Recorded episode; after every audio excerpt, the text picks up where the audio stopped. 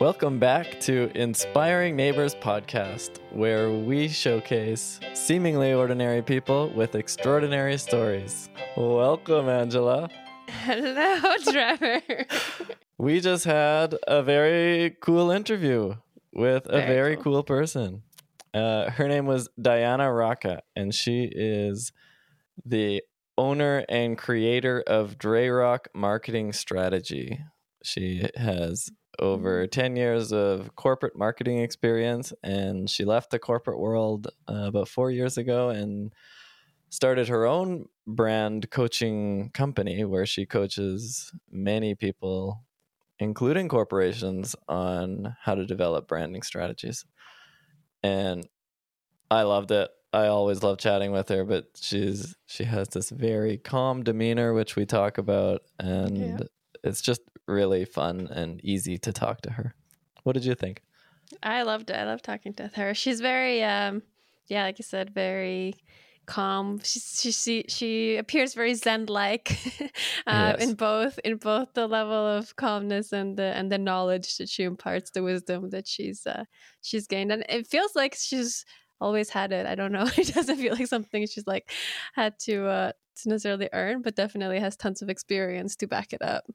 That was cool. i to- agree yeah to dig I into. agree. I, I think one of my favorite things was connecting like the like how you are like as a person self-aware and genuine to to how brand that translates to brands. I think that that was Mhm. kind of a common thread that I was hearing throughout and I enjoyed that a lot. she helps build a very genuine brand that aligns with you as a person i feel like and hmm Yeah, I love that. She also had a really cool story at the very end. I'm not gonna um, spoil anything, but not related to branding at all. but just a cool idea that she had with her husband, and and they did it, and it was I thought it was a wicked idea, so I had to ask her about it. So with that, please enjoy Diana Rocca. Let's talk to our neighbors, cause everyone can inspire. The Inspiring Neighbors podcast light your fire.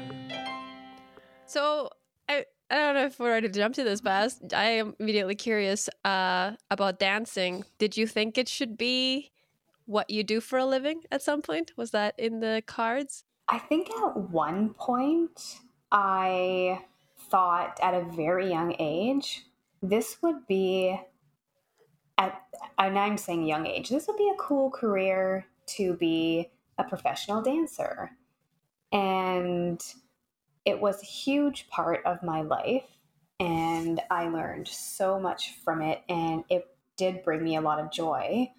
There came a point where as i got older into my teenage years and you know in high school trying to figure out what i want to do for university and i just started to make different choices because a just from a career standpoint what i could actually make of it and there's also um, a time limit or an age limit on being a professional dancer same with being a professional you know, basketball player or baseball player or hockey player. There's that sort of time limit. So that came into effect a little bit too.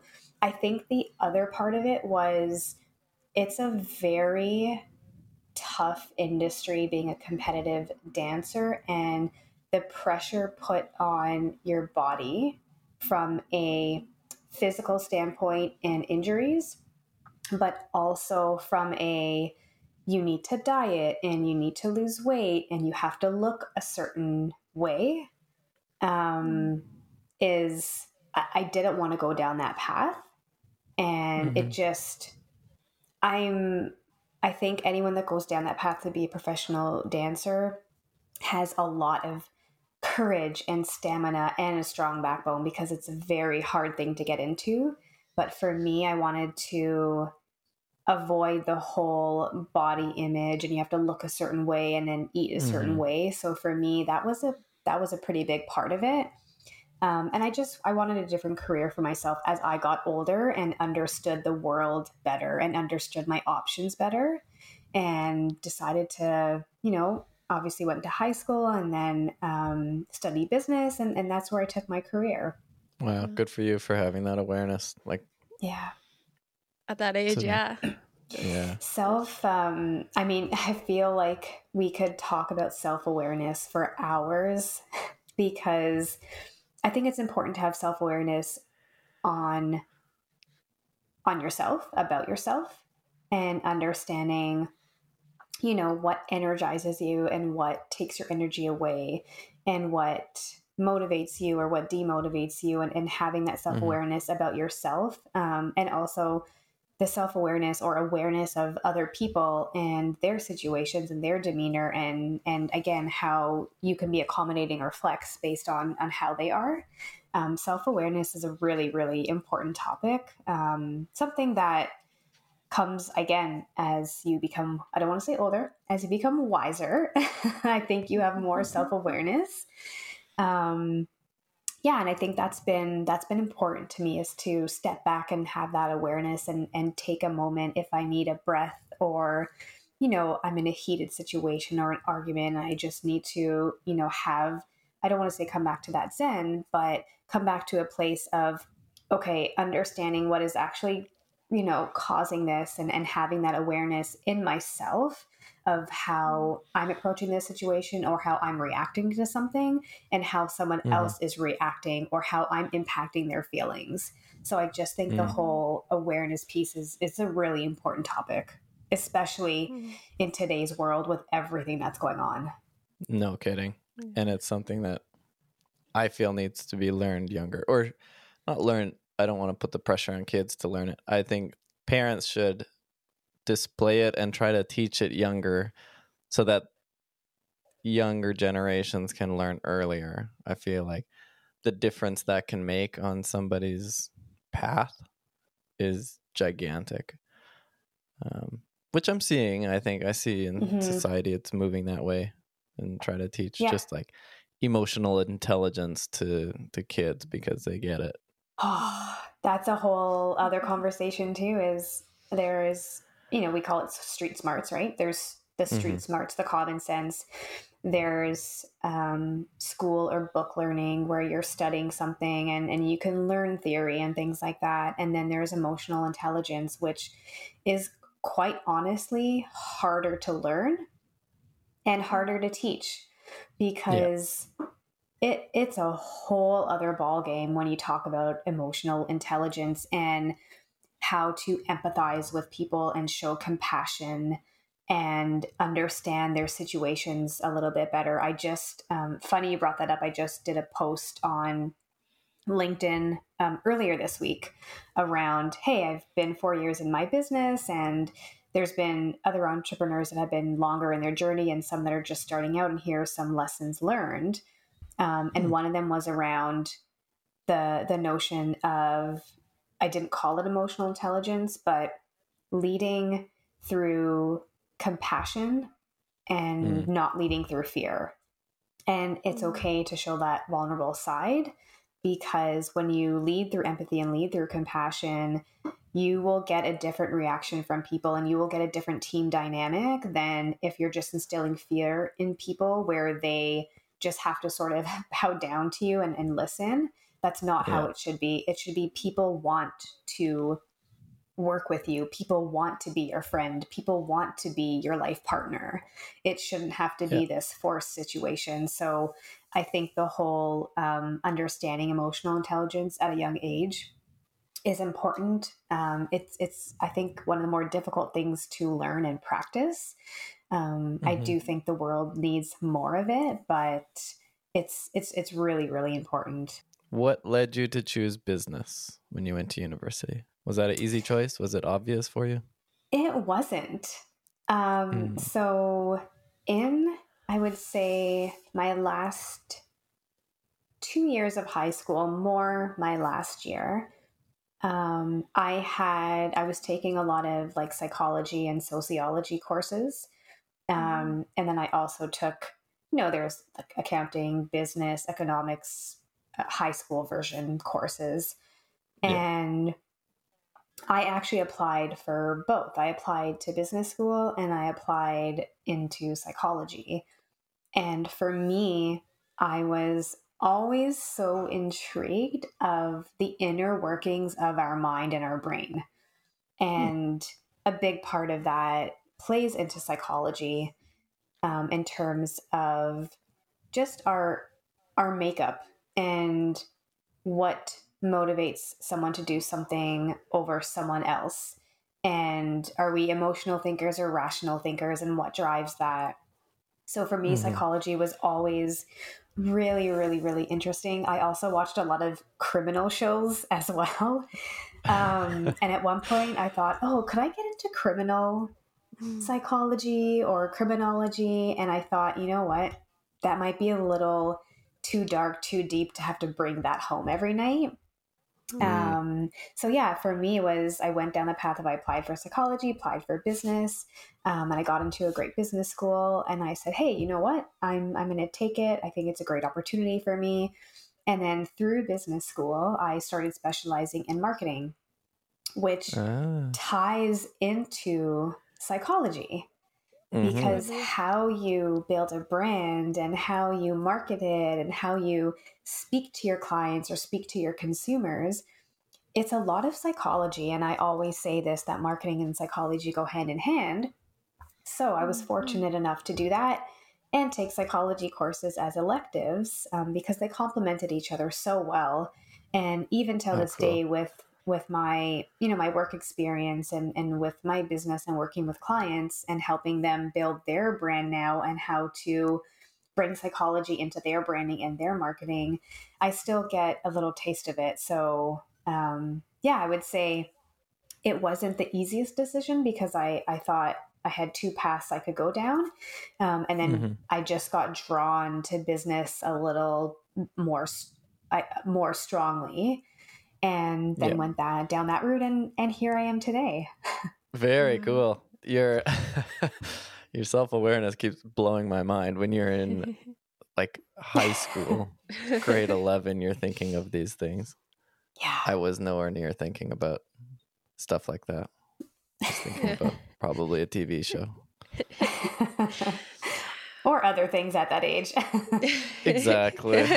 yeah no it's it's it is an interesting time to be at that age because there's so many things going on with our minds and um, externally and building friendships and relationships and, and all of that. So um, it, Mhm. I, I do think it's a really young age to make a decision on i have to know what i want to do in college or university because that's going to dictate my career and, and trying to figure that out at 17 18 is really really young. So um, Yeah. i know most schools have guidance counselors and and, and coaches like that which is helpful but it's such a young age to make such a big decision I feel like the guidance process through that, it's like on the one hand, you have the like five careers that you think exist in the world because those are the ones you always hear of, right? Like it's like, I don't know, doctor, lawyer, uh Yeah. business person. Like there's not and then the the like mind blowing fact that when you are an adult and like like, you reflect on, oh, like almost nobody has one of those few careers that I thought were the options when I was young. yeah Mhm. And then the other thing is like the guidance counselor process. I remember they would do like these like quizzes where you answered these questions and then they said like these are the suggested Yeah. careers that would match you. And I feel like they go out of their way to put randomest things. Like it could be like circus clown would be on there. I got. I'll never forget. I got professional tree climber. See? you did not I did. I swear to You God. did uh, It, Oh my yeah, God. like somebody. believe I don't know who is a professional tree climber. Maybe somebody like a forester. I don't know who climbs trees. A guy who builds tree houses. But anyways, I got that, and I was like, Oh "Oh, yeah, that that's me, all right." How- how I did you consider? How do I make money track climbing You know what? It's so funny because I'm thinking about how those surveys are developed. So you you are answering standard questions and then there's Mhm. clearly a standard list of professions, right? That Yes. then based on Mhm. your answers get matched to the standard list of professions. So you're Mhm. telling me that a professional tree climber made it to the standard list of professions? Yeah, somebody, an intern played a nasty trick.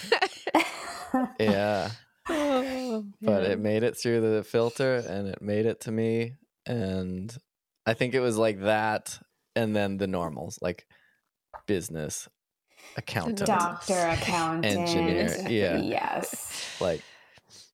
So then I was like, well, I probably won't make much money climbing trees. Now Although thinking about that it, I bet you it they would be do pretty make a lot awesome. of money. Maybe you would make It the would- most money climbing trees. Yeah. There's I not many of those. it was It's, pretty uh, in A demand. guy in Costa Rica climbing trees to save monkeys. Oh, you just brought so much meaning to tree climbing. I climbing. just had another existential crisis. Like, what did I do? I oh my god. that was a fork in the road, a clear fork in the road. Whole different life. okay. All right, I'm going to oh, but Costa Rica. see, but you brought more purpose to it. Yeah, That's true. You would. Good point. Actually, I mean, Oh. purpose is another. I, you brought it up, Trevor, by saying that, but purpose is another conversation, right? Because I Mhm. think purpose can mean so many things. And I think it's really important to start with, you know, what is the, the purpose that I bring to my partner? What is the purpose that I bring to my kids, my family? Mhm. What is, you know, the purpose of me starting a business or helping my clients? And I always, I always, always um, advise people to start with their overall purpose, which it's not about making money or, or bringing income in. It's about what is your intention of what you're doing and Mm. why does it matter? And just going back to the intention to set your purpose, it's just it it sets more meaning behind it. Is that an mm. exercise you do with your clients? Like, that's I do. probably one of the first things you do. I do, yeah. what if somebody so- can't? oh, we're div- digressing, but I want to go. ask this because I've seen it cause stress in people. Like, find your purpose. It's a stressful.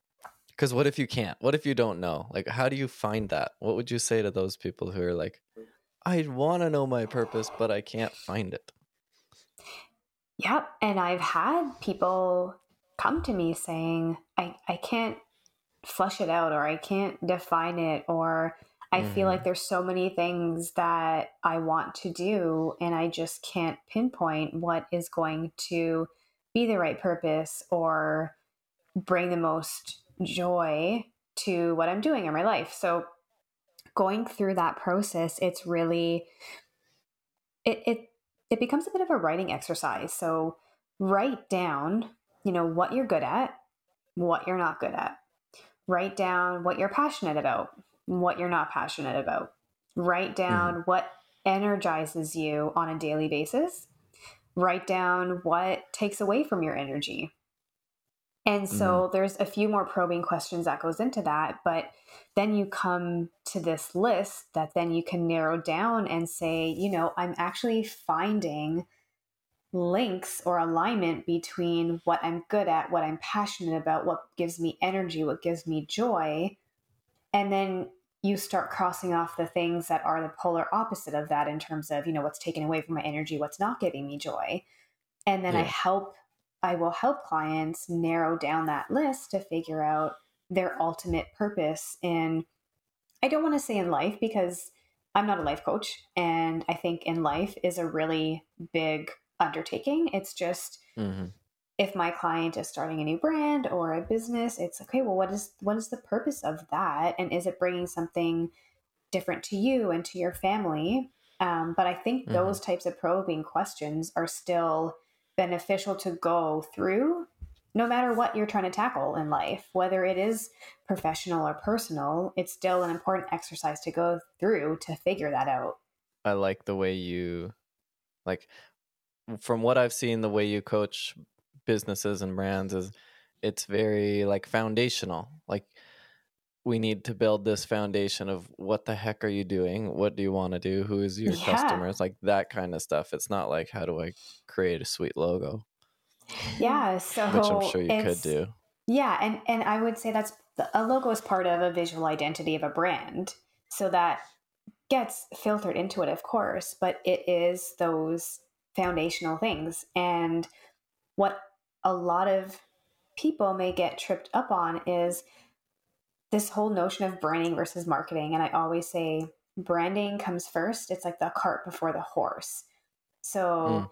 your branding and your foundation and your purpose and your positioning and your values and what you want to stand for to your customers and your visual identity is all built in that, that's all your branding that has to come first. And then you can get into marketing and selling and execution, but you can't do the marketing before doing the branding, which is the foundational stuff. And so mm-hmm. that's one of the big things that I also coach on is, you know, the right sort of process or the right, right way to do things so that you can be set up for success and that you can serve your customers or your clients in the best way possible and so right. it's there's there's certain things you know a certain flow to things um, and that foundational piece is is important that's yeah. So cool. It sounds like it's like you have to figure out what is your message and then figure out how to communicate it. Exactly. And, but the way you explain the purpose, because just I I can hear why like people get tripped up on purpose and this sounds so big and overwhelming and and so important. It's like picking your career that you're going to do for the rest of your life. Like mm-hmm. what? I have to pick one. Um and and I but I love the way you explain it and kind of uh, the way you're breaking it down and also in that like calm tone that it just it just feels much more approachable when you're explaining it. As like well these are actually kind of simple questions in the sense that yes. like you should be able to get at those and to building them up together would get you to what is that higher tougher question purpose. Like you don't and, have to start from the top. Yeah i think it's really critical to break things down into chunks no matter what you're doing.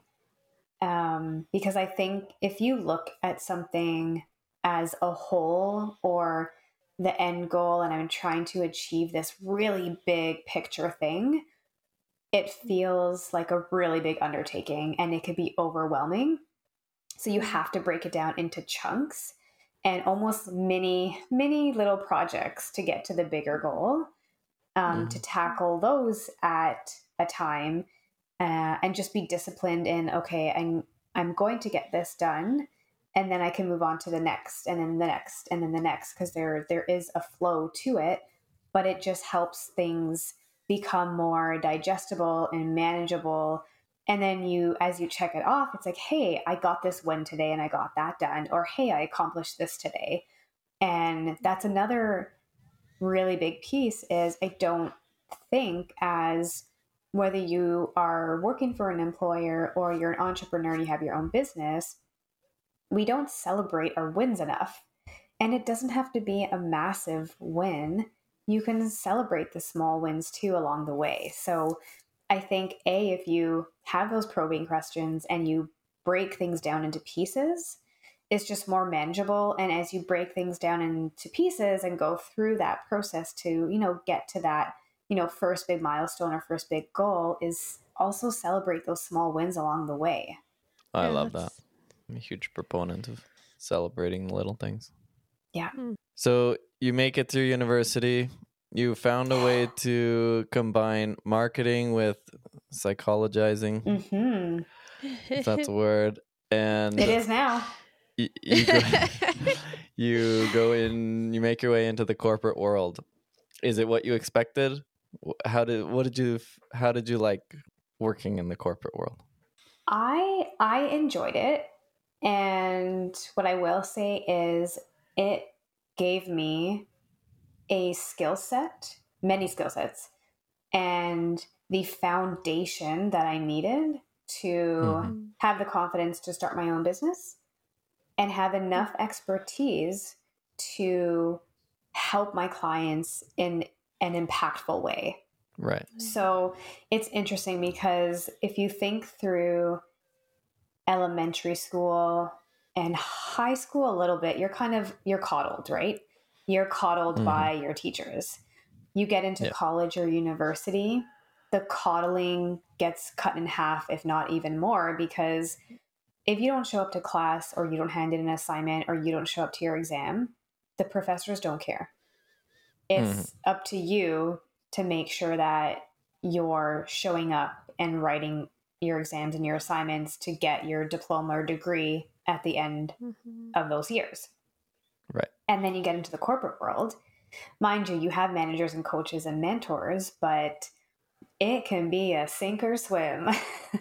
hmm and it's funny because when I um, when I started at Pepsi as an assistant brand manager, there was a gap on the team, and I was reporting directly to a VP as an assistant, which This- was Sorry, I need to pause for a sec. That was your first job out of university?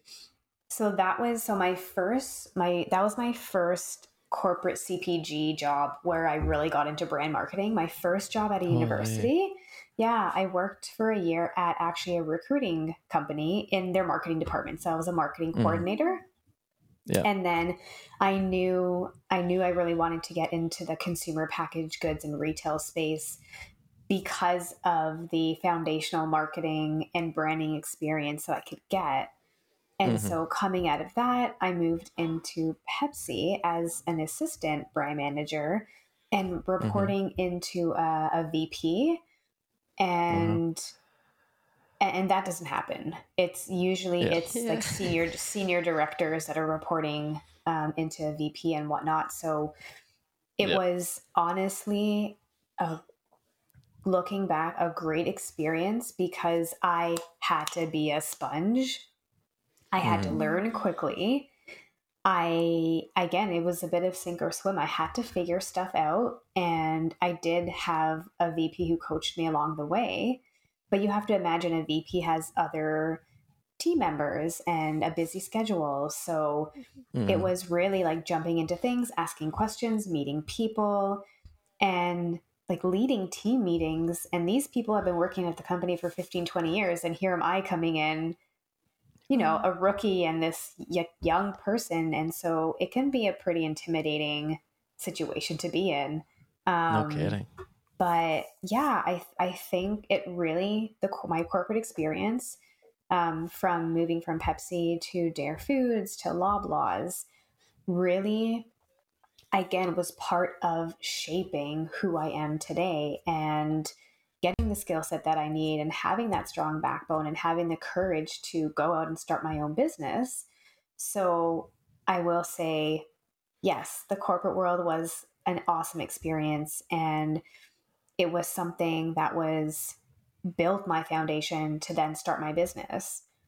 Um, but I will say, but I know but's a negative word, but I don't care. um, I like butt. but um, but going through um, the corporate experience at different companies, it's funny because when I went from one company to another to another, there was always something missing. And Hmm. I always thought I wanted to move up in a corporation and I thought it was a promotion. But every time I got promoted, it was very, the feeling was very short lived Mm. and I felt like something more was missing. And so I think in my when I moved to I guess my last two companies is when I started to realize I think I want to start my own business. And I think Yeah. that's what was missing for me because it wasn't a promotion and it wasn't um, you know, just, you know, moving on to the next, you know, big and better company because I had different Mhm. experiences at each company that again shaped me. It was just, yeah, something was missing. I, I wanted to start my own thing. I wanted to be able to bring my knowledge to as many people as possible to help them build their own thing and build their baby and have, I think, just have a more you know, balanced overall lifestyle or lifestyle Yeah. design is what I call it. And I actually read that in a book. Um, Hmm. But building the lifestyle design that you want for yourself holistically and Mhm. being an entrepreneur and starting my own business was a really big part of that. I also think in the corporate world, there's um, there's a ladder of approvals going up and down the chain, and for someone like me who has a strong voice and a strong opinion, Mhm. I I just I started to realize, you know what? I just I don't know if this is a fit for me anymore to be on that end of the spectrum. And so, you know, moving over to starting my own business, again, not a walk in the park because it takes a lot Mhm. of work to start it and build my own branding and, and bring in clients. But I'm so incredibly happy with the decision and that I had the courage to make that decision because it's exactly where I want to be. And I can say I'm much happier as a person and calmer as a person. Were you scared doing that? Like, was it a gradual transition into building something for yourself? Or was it just cold turkey? I'm done with you guys.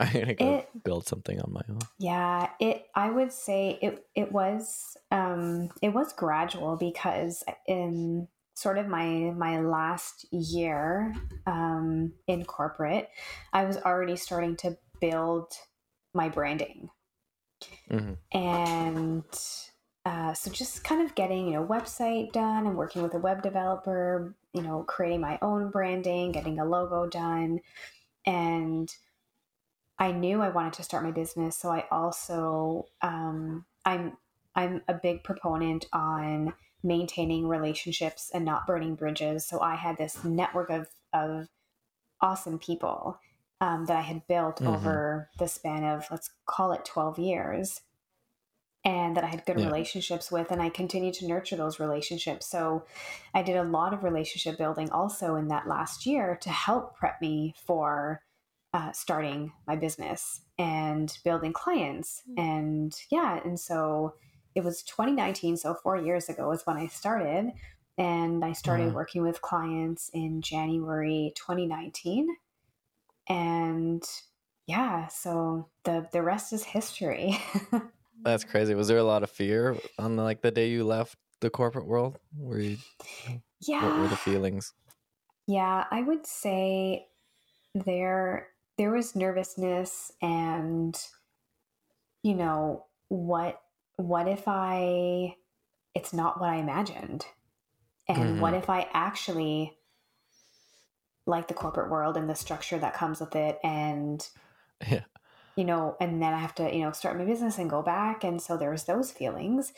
I think the mm-hmm. other piece of it was my husband also has his own business. Mm-hmm. And mm-hmm. so he's been running that for about 10, 11 years now.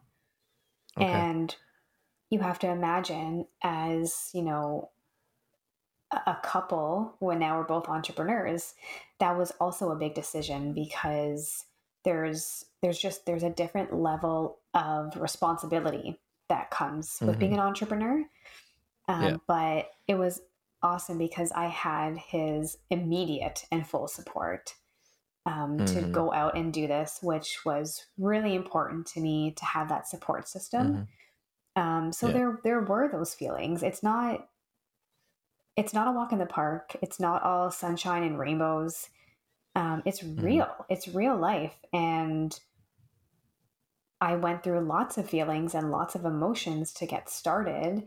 And also, you know, great, I'm starting to work with clients now, January 2019. But what if a year from now I don't have any clients? Yeah. And so, of course, those those thoughts come up. And listen, as as positive as even myself, I try to be positive and I'm calm and uh, even like journaling and manifesting and all of that, at the end of the day, we're human. Like we mm-hmm. are human through and through. We each have different, you know, biological makeups and we have emotions and we have feelings. And there's going to be days where, you know what? Yeah, a negative thought is going to come in my head and it's going to be hard and challenging. And it's not always going to be a walk in the park, but you learn from it you learn from your mistakes to take you forward and you pick yourself back up again but mm-hmm. it's it's part of the whole process and it's part of the journey um yeah there was always those feelings in the beginning but it was the right decision for me for my lifestyle uh, for my you know myself and my husband and i had a great support system and now looking back or looking forward i guess four years later today it was the best decision i could have made Good for you. Very inspiring. You uh you mentioned being a perfectionist and having to kind of turn yes. that down a little, I'll call it. Yes. Yes. How does that affect I guess in a general sense, if you're creating I'll call it content, whether that's media or logos or brands or websites or whatever it is. Being a perfectionist tends to hinder that. I know because I am also a perfectionist and I've tried to create these things. How do you handle those? Like, is it a delegation? Do you say this is probably not what I should do because I'll spend way too long on it? Or are you able to kind of turn that down? And if so, how? Yeah, so the perfectionist, uh, again, I think it stems from a lot of different things and, and being conditioned early on, right? So being a competitive yeah. dancer and being a perfectionist in terms of I have to hit everything and all the moves and all the tricks on stage. I cannot miss anything because I let myself down, I let my team down. And yeah. that obviously carries on into the corporate world and you know, my presentation has to be perfect because my my boss is watching and their boss is watching and, and all of that. So mm-hmm. I would say yeah. it has carried on into running my own business but when you start your own business and you're the one wearing all of the hats at the beginning, you don't really have time to be a perfectionist. Mm-hmm. And yeah.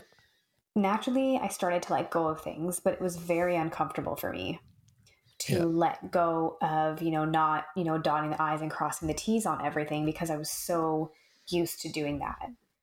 And mm-hmm. so for me, it was a shift to let go of some of those things personally for myself. But then also, I got to the point where it's, I can't do it all by myself. And I now I need to be comfortable bringing someone on and helping me out and, mm-hmm. you know, delegating tasks to them and trusting them. So that was mm-hmm. a big turning point in my business was to bring on a team and yeah, it goes back to trusting people and letting go. And yeah. you start to realize that the more you try to perfect everything, it's just, it's actually hurting you in the end because you're not as productive and it's slowing you down. And if you have the mentality for every, every post and every image, you sort of get into this like whirlwind or this tornado of things and yeah. it's just you you have to sort of calm that down and realize that you know not everything has to be perfect and even if you take social right. media for example your audience and people want to see a bit of the rawness they want to see mm. The realness they want to see some raw content they want to see that there's a real human behind the business or the brand and it helps humanize your brand as well. So mm-hmm. I think over time I started to let go. That was a big reason. And then I had a team to help out. And I also had coaches along the way that pushed me to say, just just get your first live out, get your first video out. And mm-hmm. Again, practice makes progress. I'm going to stick with that. Practice does not make pre- perfect, it makes progress. And I think that's what it is. It's just the first video came out, the second, the third, the fourth, and then you just become more comfortable with it. I think it's important to ground yourself in what's important to you and do the best, put the best out there that you can. And there's going to be mistakes along the way, and that's okay mm-hmm. because you learn, you grow. And I think making mistakes and having those maybe many failures along the way is what makes us stronger and what makes us who we are. And so that's yeah. sort of the the guidance or the coaching that I would put out there. I have to ask how do you connect kind of everything you just said to at the brand level? Because there's this like first of all self-awareness as you brought up earlier, big part of it. Uh who who you are and, you know, uh understanding your world and how you want to be in it. But then that like presumably you have a target audience as a brand mm-hmm. and you want to cater to them. You want to understand them to be able to communicate with them. But then you also can't obsess i guess over like not being like you have to be, build a bridge between who you are and who you want them to think you are or maybe it's the same like just how how would you talk to that Yeah, so that it's it's a great question and and a lot of any business has to deal with that. So I think for me personally or how I coach my clients, it's always around okay, how do you want to position yourself as a brand? How do you want to be seen as a brand? How do you want people to perceive you? And that gets built into your branding. So it's it's not, you know, if you're a personal brand, so if you're someone mm-hmm. like a, a, a coach or a realtor where you have a personal brand for yourself, I think more of your personality may come out because it's more of a personal brand. If you have a physical brand or physical product, it's it's it's a little bit of a different process, but it's still, you know, how do you want people to perceive your product or feel about your product or when people think about your product, what do you want them to think? And so that gets built into your branding around the perception and the positioning. And then, so that is all in the branding. And then it's okay, well, now what is my message to my audience? And how do I articulate that in a way that's going to resonate with them? Or how do I speak in my customer's language so that it resonates with them?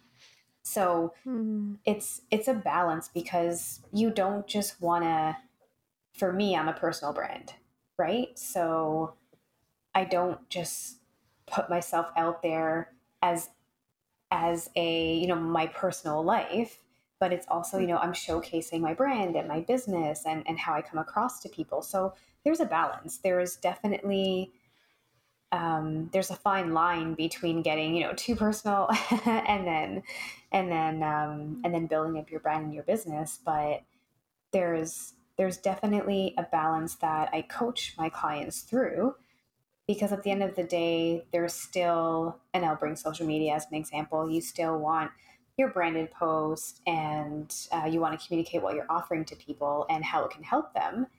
But people still want to see a human behind the brand. And I go back to this humanization of your branding. And so it's important to add some of those personal touches in.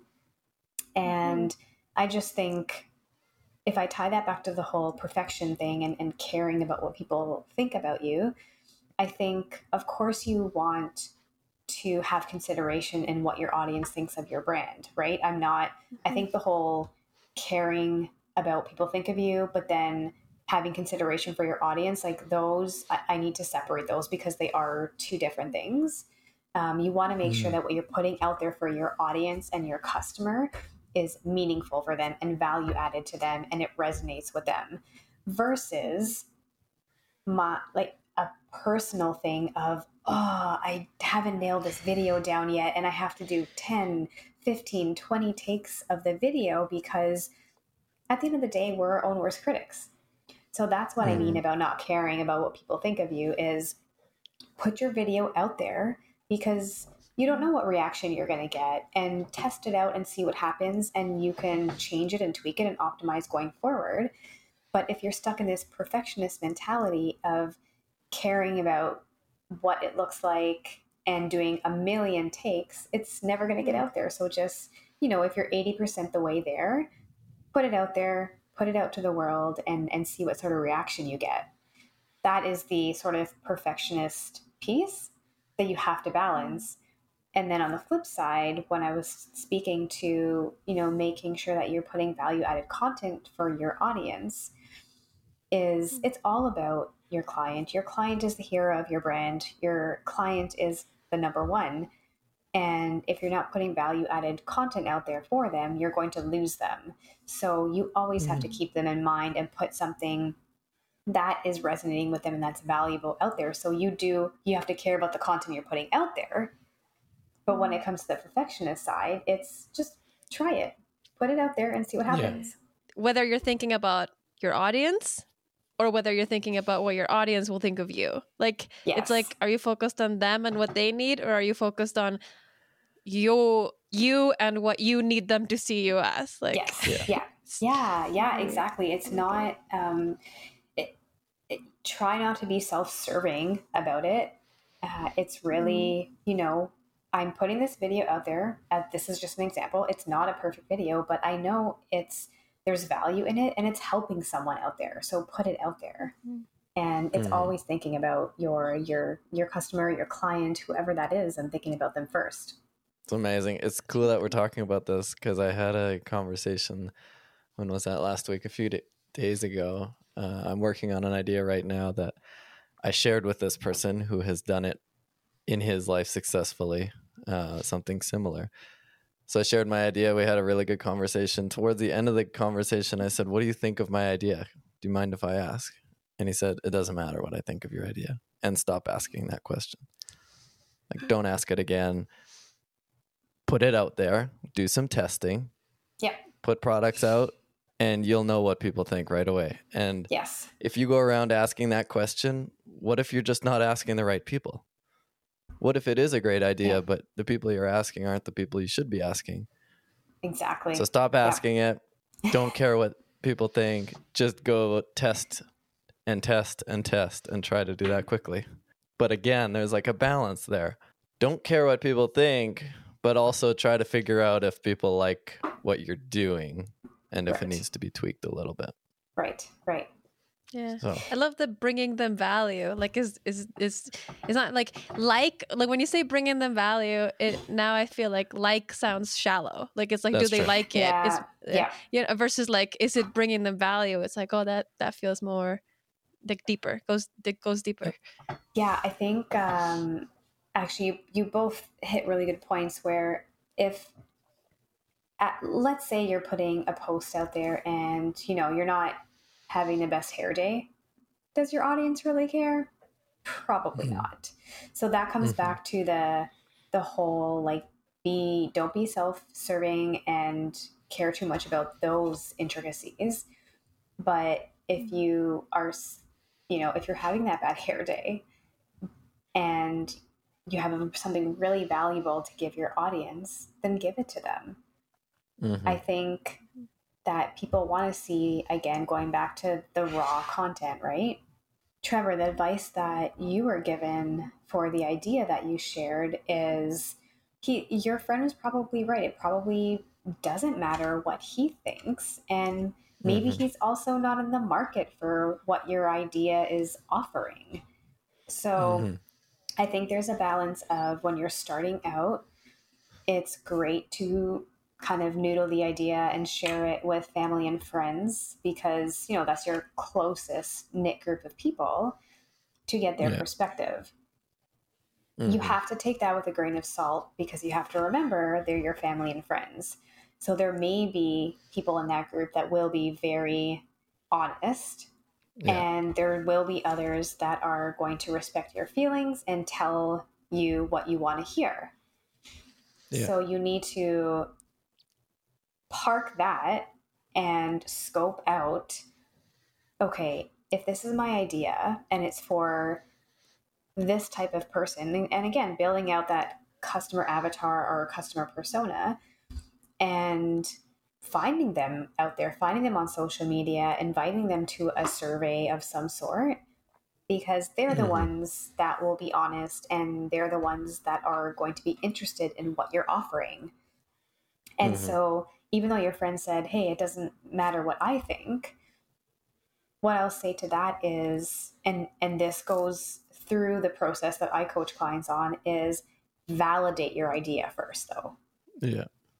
you still have to validate your idea with the people that you're trying to target to Mhm. see if it's a viable option that they would be interested in that they would buy maybe they'll give you feedback feedback on how to tweak it to make it even more meaningful for them but Yeah. at like ground zero i would say even before starting investing in your branding and your logo and putting all these marketing materials together is validate your idea and, and prove it out, I guess conceptually is what you want to do. Mhm.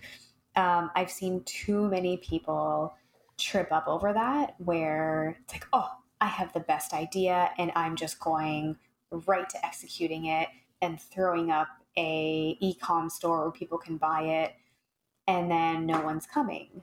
Well, Mhm. did you validate the idea? Did you share samples with people that are your target audience that could try it or whatnot?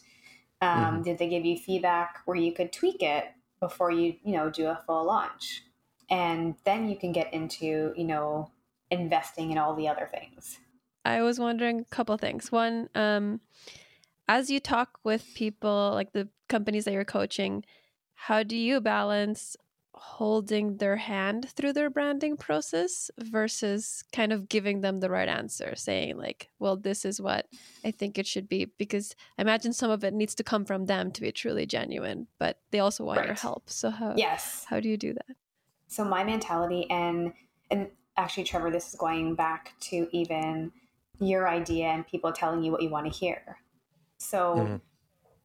i always put myself in my clients shoes and their shoes in my shoes because I want to do what's best for them so that they can succeed.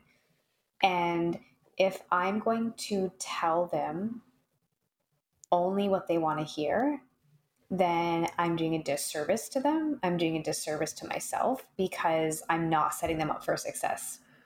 So, this is where the hard ass comes in. mm-hmm. Still keeping that calm demeanor, but there there are points where you know a, a client might feel very strongly about something but i know that if they head down this path it's it's not going to be a good decision so for me it's i never just say no don't do that. I think the important thing in asking questions or getting questions asked of you is giving context. And i was always like mm-hmm. this in the corporate world as well. So if I was asking someone to do things or delegating or saying, no, that's not right, context goes a long way because then you're helping people understand the why instead of just mm-hmm. saying no or can you do this for me? Because think about it. If you just say, no, don't do that, or go do this for me, or hey, I I need this one insight for this presentation because the VP needs it to be able to present properly to the president, and, and that fact is really important to help us sell the story in. That's a very different conversation to have. And it's also a different feeling that you're evoking on that person because now they're feeling like, wow, she actually gave me the context as to why instead of just telling me what to do and me running around like a chicken with my head cut off doing these things. Mm-hmm and so it also gives them a different feeling of trust in you. So, mm. going back to the question is I won't just, you know, tell clients what they want to hear. It's helping them through the process and making the right decisions. And in terms of, you know, their true branding coming to life, sure, I'm there to coach them through what their positioning should be, how you know how we want to make sure that they're perceived with the customers, and you know here's maybe the messaging that you should be playing around with, and then you know they take it and then then they you know put their post out or whatever it is.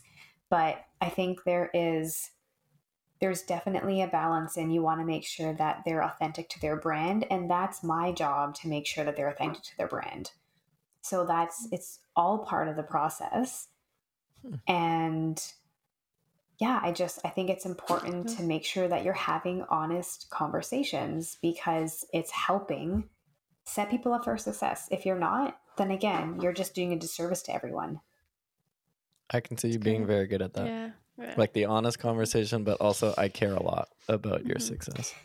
I can see it. Yeah, yeah, and it's um I mean I've I've heard that from clients that will say after the fact like I needed to hear that but it shows like you actually care about my brand and I do and I can't stress that enough where you know I've worked with so many people that are just in it for the promotion or just in it for the money or me me me me me and mm-hmm. I care so much about setting my clients up for success because it's their baby that they're trying to drive forward and I want to see them thrive and shine in it and mm-hmm. if if if I don't through the process of them working with me, then I'm not happy. There's no way I can be happy about that. And there's, mm-hmm. I would, for anyone to be happy about that would be shocking to me. But that is, that's my approach is I'm in it with you and I don't just treat you like a project, treat you like a person, treat you like a partner and we're winning together. That's that's been my mentality. I love it. Sounds so like a great welcoming. partner. Yeah. partner in that. I wanted to ask um, you to tell us about what you're doing right now at the Airbnbs. I thought this was really cool because you. Anyways, you tell the story, but I just thought what you're what you're doing is very cool. Okay, so I will try to make it short and sweet. Um, my husband and I sold our house uh, about a actually it was November. We would have moved out of our house November 2022, so we sold in the fall of 2022, Mm-hmm. and so we were in that house for about seven years, and probably about five years into it, we were sort of just contemplating with the idea okay do we want to move to a different city and, and a different house with maybe different you know different criteria different features bigger yard and things like that. And so that was a conversation that was happening for two years. Fast forward two years which would have been fall last year we listed our house and we sold it. And we were thinking okay let's just let's maybe rent for a year to figure out where we actually want to you know, set up camp and have a home that we're going to be in for 15 years or whatnot and, and kind of build a family Mhm. in. And so we kind of went out, looked at some 12 month rental properties, weren't happy, came back home that day and threw it, threw an idea out to my husband and said, hmm, there's this great platform called Airbnb. That has been around for a while.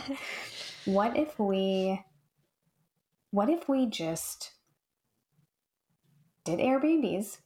We switched airbnbs every two to three months to have a little experience break out a routine a little bit of an adventure and also figure out where we want to live. Because Mhm.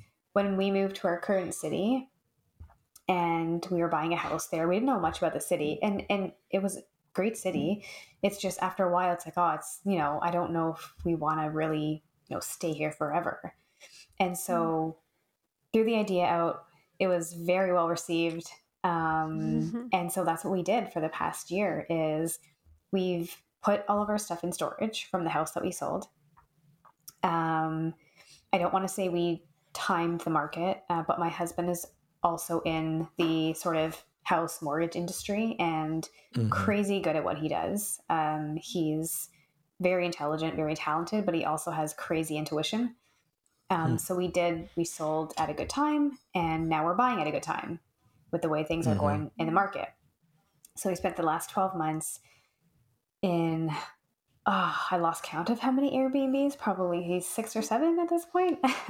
Wow. And so moving from different Airbnbs, uh, testing out different cities, different areas where we actually want to settle down. Um, we put all of our stuff in storage from the house that we sold, which I mentioned. And so we've been moving from sort of city to city, house to house with, yeah, the two of us and our dog. So our dog is very well traveled No kidding. now uh, and, and so used to everything.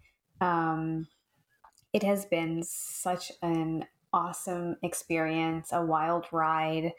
I think, I honestly believe that it has made us sort of stronger as a couple and a family. And Mhm. also individually, we grew through this process, um, which was really interesting because at our age, you're like, oh, we're kind of set in our ways. Is that, are we really going to change? but Yeah. it's, it's funny because you do and you still continue to learn and grow um, and one of the one of the funny things through all this was how much of a minimalist you can Hmm. become and Mm. how much crap we have that we don't need yeah, I can and imagine. So, like having everything in storage, minimalizing wardrobe, and even now, um, we've gone on vacation um, a couple times through this process.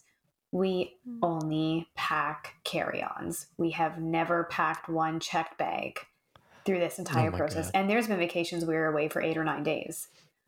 And nope, Wow. check bag and sorry, carry on and no checked. Um, so it's just it's interesting. You become a minimalist. You become more appreciative of the things that you have and, and need every day. Um, And yeah, there's just a sense of gratitude. I can imagine. Sounds like heaven going on an airplane with Yeah. Such a cool carry-on. idea. Oh, it is heavy. Well, especially with everything that was going on, Yeah. you know, in airports and, and lost bags. Yeah. Mm. Um, but I'm hoping I can always travel like that. Yeah. But yeah, it's it's been it's been it's just such a great experience, a learning experience.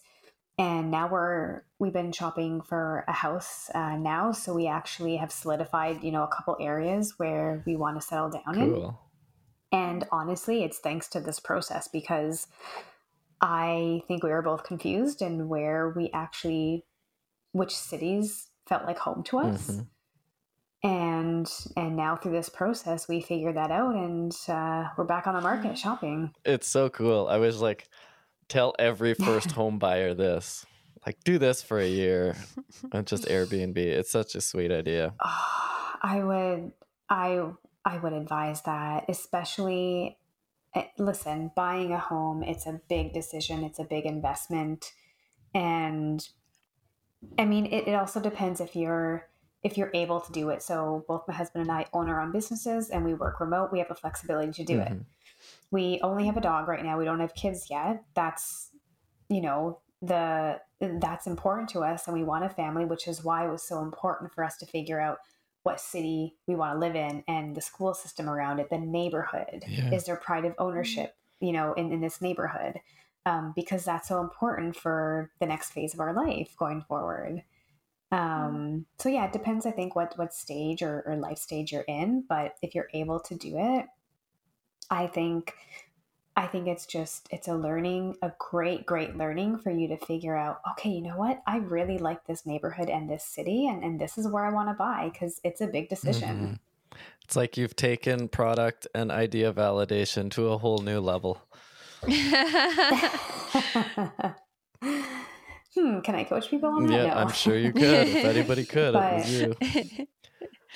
I heard someone say that it's uh ins- we we tend to pick where we live based on where we can get a job type of thing where it's Mhm. like we got a job here so that's where we live and his suggestion was the other way around like you should pick where you want to live first and then find a Mm. job you can do Oh, there okay. so I yeah. was like wow what yeah. a flip which which is uh, which is really good advice and and on, it's not it's not easy either because if you have a job your automatic thinking is Yeah. kind of have to be close by or yeah it's been a fun ride I bet. yeah It makes I, want it's do funny it. because i've um i've had a few people ask especially when we started out but even till this day like oh you have to you have to do a blog or a vlog um, or you know are you going to write a book about your experience Mhm. one day? And i'm thinking i i don't i don't know because for me i i have taken a lot of uh, video and photos through this entire process. Um,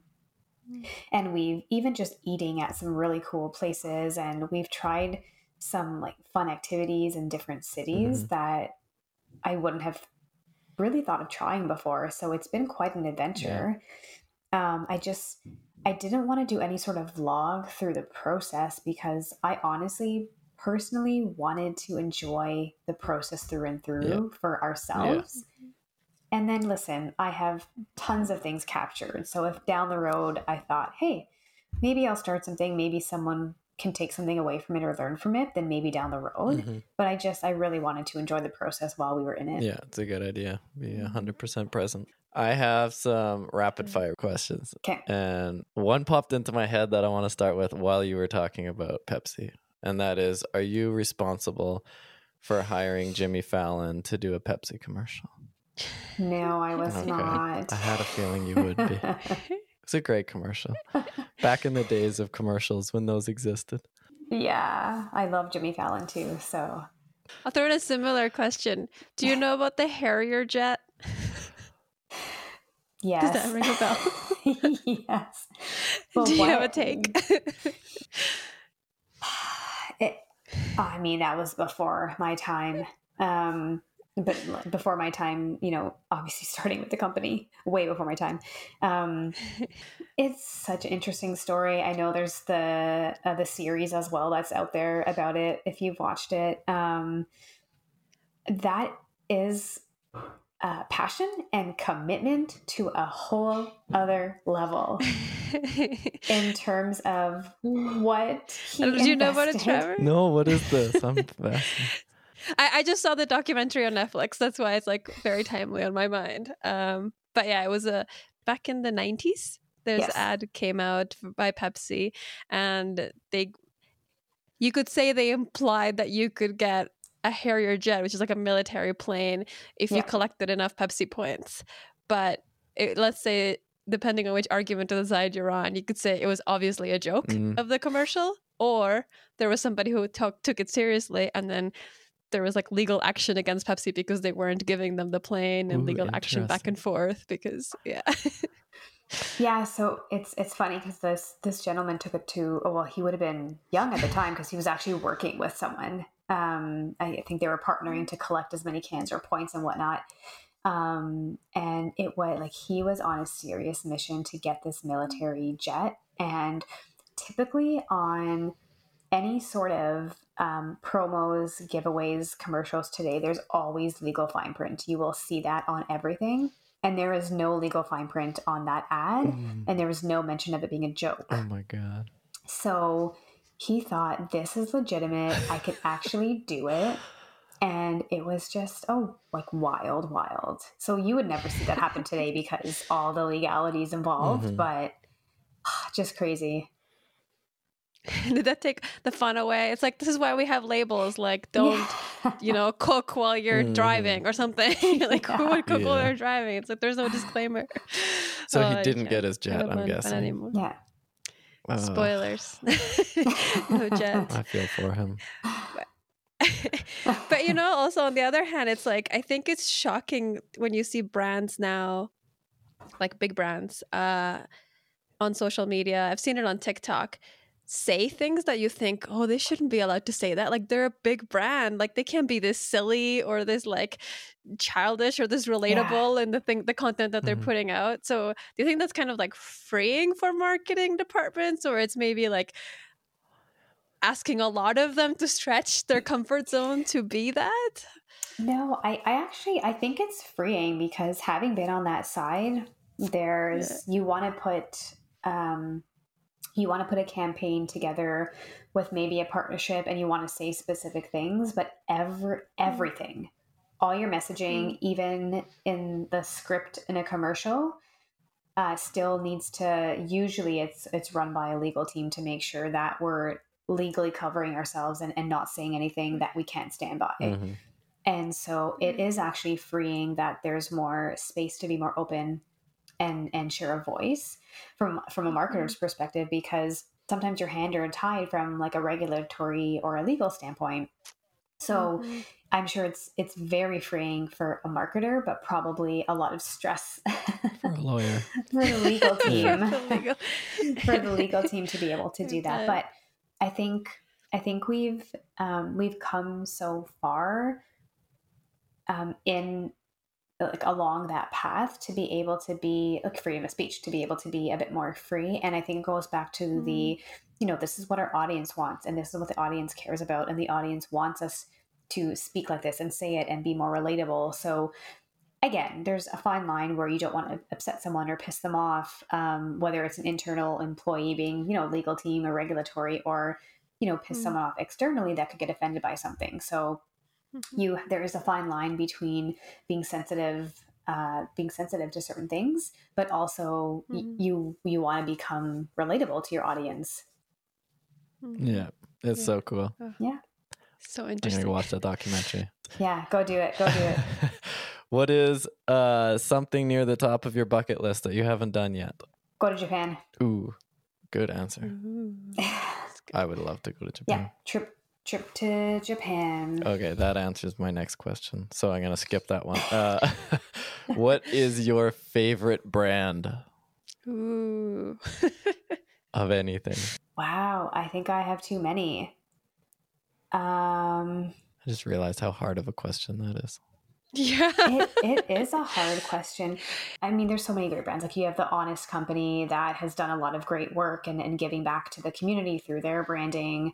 Um, I'm I'm very drawn to, as you can see, my own branding. I'm very drawn to to vibrancy and and bright colors. Mhm. Um, but I think there's there's a brand like that that has um, that has done really well. Um, you have restaurant brands also um, take even like A and W, the the you know burger restaurant. I think they've done a great job in terms of um, staying true to their brand, their branding, and like their family of burgers, but also bringing plant based and bringing breakfast to their menu Mm. and being able to meet the needs of different consumers. I think they've Mm. done a great job in that space. Mhm. Um, and then a campaign that actually it it really stuck with me was um, an an Amazon campaign, um, you, and you can find the commercial on YouTube. It was uh, between a priest and an imam, and um, it's interesting because there's these two religions that come together in this Amazon commercial, and they're both um, they're meeting, they're friendly, and they're both having knee problems. And so they each send each other sort of like some some knee treatment or a knee brace, and it's bringing these religions and these cultures together. And that Amazon commercial really stuck with me because we, I think, if we look around us in the world today and um, there, there's just there's there's a lot going on, right? There's um, and, and without getting into the politics and the details of it, so that commercial really resonated with me because I think it's just it's telling the story that like we can we can all get along and we can all help each other and we can all support each other. And there's these two sort of cultures and religions that have come together to help each other out with the same need that they were looking for um, and so I just thought from an emotional standpoint or trying to connect with the audience on an emotive level, I think Amazon did a nice job.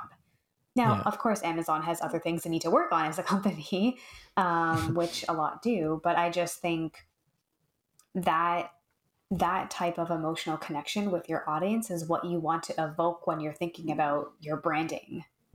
Oh, cool. Mm. What an answer. Yeah. I didn't expect that. Good job. I'm gonna go look up that commercial. Yeah. Yeah. I've seen Yeah, I remember it. was, I uh, remember the feeling of watching. Do you remember it? Yeah. Yeah. but yeah, there's there's so many brands doing doing so many so many great things. hmm Um, the the one thing I will finish on that point in terms of, you know, things or brands like the Honest Company or, or brands that are giving back to a community. I think any brand that is thinking about giving back or um, doing something socially responsible or sustainable, it one needs to still be a strategic fit with your brand, and two, it needs to be authentic. So, if you're going to support a cause or a movement or give back in some way, it needs to be true to who you are and true to your brand. And you have to do it in a genuine way because if you're just jumping on the bandwagon of the next movement and you haven't been there for that community or those movements in previous years, it comes off as very forced and fake, and you're just trying to be trendy. So I think brands need to watch out because people are getting smarter and people are sharing their voice hmm and will call you out on your crap. hmm So you just have to be mindful of that. It's good advice. Yeah. The world changes so fast now. So fast. One last question. If you was there anything that you it. wanted to tell our listeners? Anything that you would like to say to them that maybe you didn't yet? Um, what I would say is anyone who is starting something new, uh, you're starting a business, you're starting a new hobby, you're whatever it is, go into it with there's there's some sort of expectations obviously because you want to be successful in, in what you're endeavoring but be open-minded and figure out who your support system is to help you achieve your goal because that is a critical piece is you some days you may be more motivated than others. And so having that support system there is something that's really going to help you. And I think don't be afraid to ask for help and don't be afraid to ask questions. And a part of that is being vulnerable. And I bring up the word vulnerable because I had to really work on vulnerability because I thought that I had to do everything by myself. Mm. Whether it was starting my business and wearing all the hats or being in the corporate world and I thought I had to figure out everything on my own Yeah. because I just I had that mentality and I didn't ask enough questions early on and I think there was a bit of maybe fear in asking questions and people thinking a certain way of me for asking those questions Mhm. um, and also wanting people to think that I'm a strong individual and a strong person and I can do it on my own. Yeah. So if I could sort of leave another piece of advice is around it's okay to be vulnerable and it is okay to ask questions because you have a support system and you have a team to support you and you will learn something from asking those questions Mhm.